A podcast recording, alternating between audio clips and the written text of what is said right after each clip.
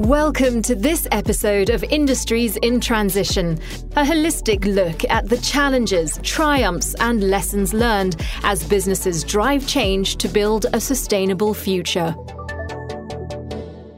Well, hello, and welcome to this special series of podcasts. I'm Manisha Tank, and in this episode, we explore the role of the private sector in solving the world's biggest crises. The outbreak of COVID 19 is bringing a true crisis right to the door. And in a moment, we'll hear how Standard Chartered Bank has answered the call to action so far as the global outbreak is concerned. But first, let me introduce our guest. Joining me, Standard Chartered Simon Cooper, CEO of Corporate, Commercial and Institutional Banking. Simon, how are you doing? I'm not too bad, thanks, Manish. It's, it's very good to be actually seeing people face to face again. It seems like it's been a long time. I'm glad to see that you're well. It's a new normal isn't it? When we are signing off with people, we're greeting people, and we focus on their health these days, isn't it? Focus on their health, and as we were saying earlier, focus on the, the shape of their head after they've been wearing headphones all day. well, there you go. That's what comes along with a podcast. It's really good to see you, like I said. Even though it's been a really tough year, something we can't deny, there's certainly a role for all of us to be involved, and that's something we're going to talk about just up ahead. But first, I want to bring us up to date on where we stand. January 30th, 2020, the World Health Organization declares the outbreak of a new type of coronavirus a public health emergency of international concern. That's the WHO's highest level of alarm. By this point, however, the virus, which was first detected in Wuhan, China, had already surfaced across Asia, the United States, and Europe.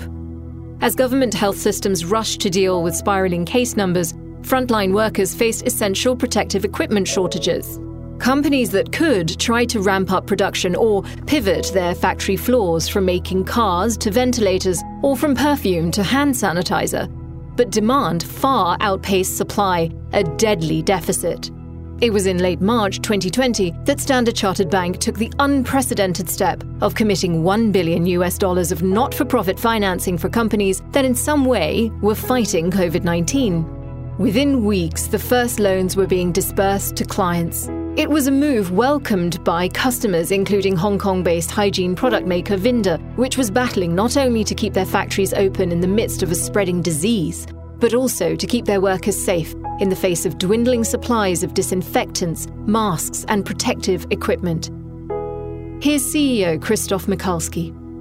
It was impossible to source masks in China at that time we looked at one of our feminine hygiene machines and converted it into a machine which could produce masks. These masks were then distributed across our facilities in China and also given to local communities because the shortage of masks was clearly something which affected everyone. What I appreciated the most was that both our team in Vinda and the team from Standard Chartered was very rapidly. We had simple processes. We worked very, very fast because we all realized this was not about a normal type of business decision. This was about creating a response towards an imminent crisis which did not affect just our business, but also all the local communities around us. Elsewhere in Africa, COVID 19 took hold somewhat later than in Asia and Europe. On the back foot, non profit Joint Medical Store was struggling to finance the purchase of personal protective equipment to support hospitals as global supply chains were upended and suppliers demanded prepayment. The situation was challenging, but then Standard Chartered stepped in. These funds went a long way in ensuring that we have availability of these products in the hospital when we approached the Standard Chartered Bank, we were able to get this facility to prepay and book the required items, which were mainly personal protective equipment as well as critical care equipment that were needed in our hospitals.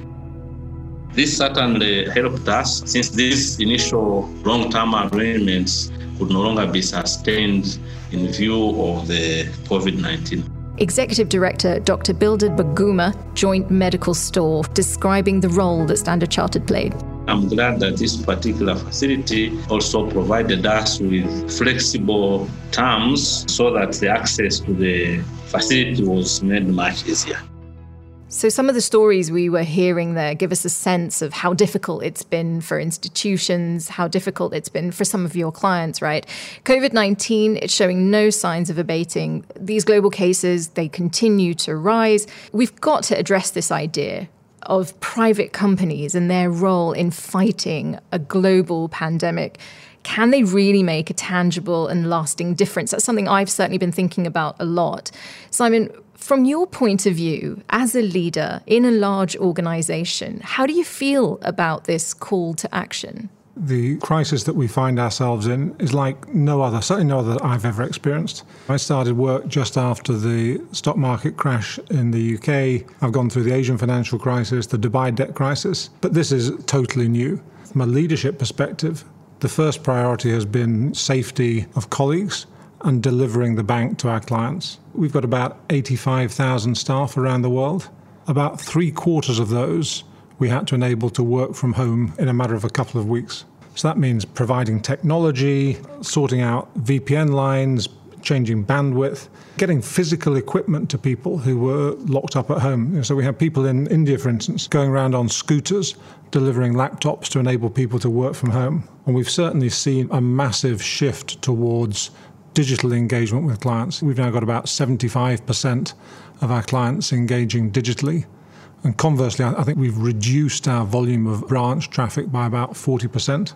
Even that is not just about having the technology, it's about dealing with clients who didn't have their token to access their digital connectivity they were stuck at home, their token was in the office. We had to work with clients to enable them to activate soft tokens to let them carry on their business and interact with clients. Very different. Back in March, Standard Chartered announced this program to make $1 billion in not for profit financing available to help tackle COVID 19. And it seemed certainly in the international media like a really bold move. As I understand it, this was an idea from the member of the team that was turned around very quickly. Can you just walk us around how it worked? Yeah, I wish I could say it was my idea, but as you say, it wasn't. it was a member of the team, and actually not my direct team, a member of our Treasury Markets team, who one Friday morning came and said, You know what? This is really hitting a lot of people in the markets in which we operate in. Isn't there something we can do? Can we use our skill set? Can we use our balance sheet to really help those people that are looking at either starting to make PPE or transition their existing production facilities to that. You know, what can we do as Standard Chartered to help? And a small group of us got together. We agreed that a billion dollars is what we would make available at cost, that we would put together a, you know, a very simple conceptual framework as to what qualified for that. And then we announced it on Monday morning. So in three days, we got to that publication of an intent to make a billion dollars available to clients around the world. About half of that has been allocated. Some really great stories, Manish, in terms of what this has done. One of my favourites, apart from the ones that, that you've listened to, is a beverage company called Kasapreko in Ghana, a country where hand sanitizer was in massive shortage unaffordable for most Ghanaians. And we know that sanitation and, and, cleansing has been one of the key tools to prevent the spread of COVID. So this company decided that they would convert one of their production lines solely to produce hand sanitizer. We were able to help in terms of fund their import of ethanol and some of the other constituents of that. So they're now making 60,000 bottles of hand sanitizers a day. So ordinary Ghanaians are now able to do what we've all been doing, sanitize their hands. And even big corporations are now able to buy bulk quantities of sanitizer to donate. Did it help in this initiative that Standard Chartered has this overall momentum towards this here for good idea? The fact that we are in the markets that we operate in and that our people, many of them have joined Standard Chartered because of that idea of here for good and what we can do. It's all very well to say we've got a billion dollars available, but you need people on the ground to buy into that, to talk to their clients, to find opportunities. And yes, that really has been a great catalyst in terms of achieving what we've achieved. Now, speaking of uplifting stories, I want us to just pause here for a moment because I want to bring you a true sense of what some of your clients were faced with. And in particular, Christoph Michalski, who's the CEO of the paper products maker Vinda, he described to me what was happening when they first heard about the outbreak. Listen to this. We first heard from COVID 19 the week prior to Chinese New Year, where a lot of Chinese people are traveling in China to see family. Our board members who had already lived SARS, many in 2003, were very concerned. So we created a crisis team across our 10 facilities in China. We tried to prepare our sites for reopening. And the biggest challenge we had was actually to get a number of our employees back. Many people got stranded in the process when China started to lock down, to stop flights, to stop trains, and limiting transport in general. So, quite a situation there being described by the CEO of Vinda, Christoph Michalski. And it gives us a real sense of what was going on in what was then the epicenter of this outbreak.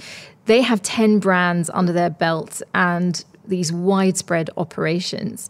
They decided to take up the initiative that Standard Chartered was offering. How significant was it that they were the first Asian client to do so? The fact that Asia, as you say, was the epicenter I think it was a really good catalyst for others to hear about what was possible. You heard from Christoph, but the fact that they can now make up to 7 million masks a month as a result of that shifting of production capacity that you know, we helped with, word spread from doing that. It spread internally and it spread externally amongst our clients. That catalyst was really important. How would you describe your role though? Was it just it was it wasn't just money, it wasn't just financing, it wasn't just getting things moving. It was more than that, wasn't it? By the way, not my role, the role of my colleagues sitting in China talking to the client. It was really talking and, and facilitating both access to finance, but also the whole supply chain up and down.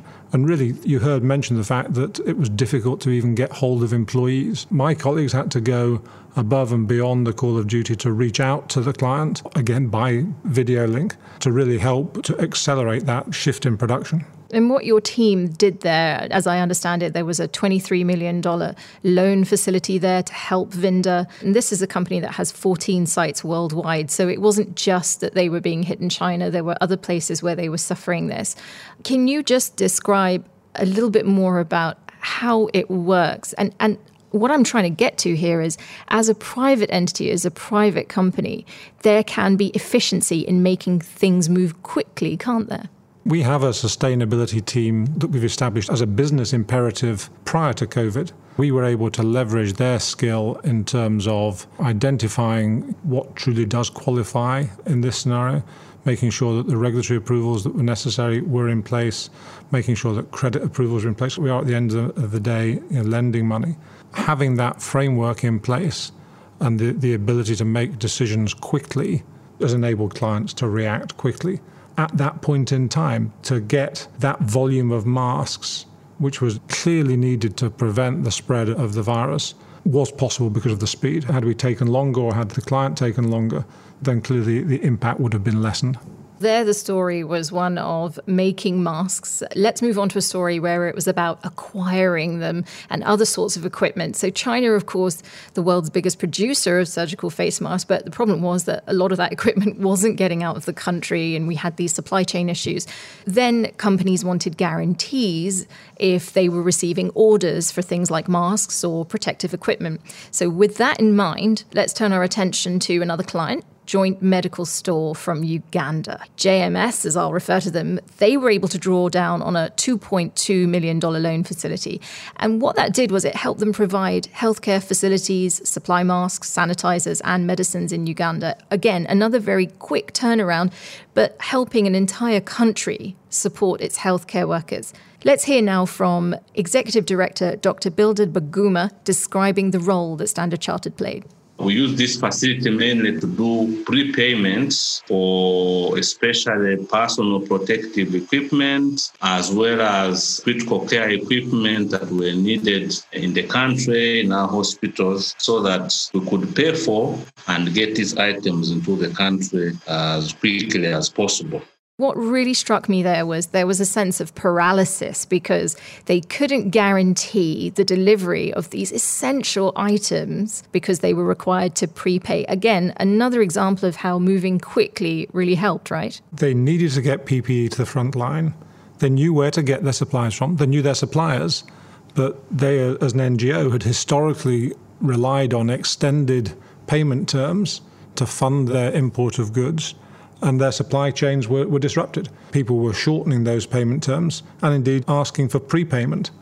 What we were able to do was facilitate that prepayment and really mobilize the supply chain again. We knew the suppliers, we understood the supply chain. It's something that we, again, in the private sector, were able to, to mobilize quickly and impact the entire country. What about due diligence? Because here you are, you're saying we've got $1 billion available and we've got that sort of not for profit rate, right?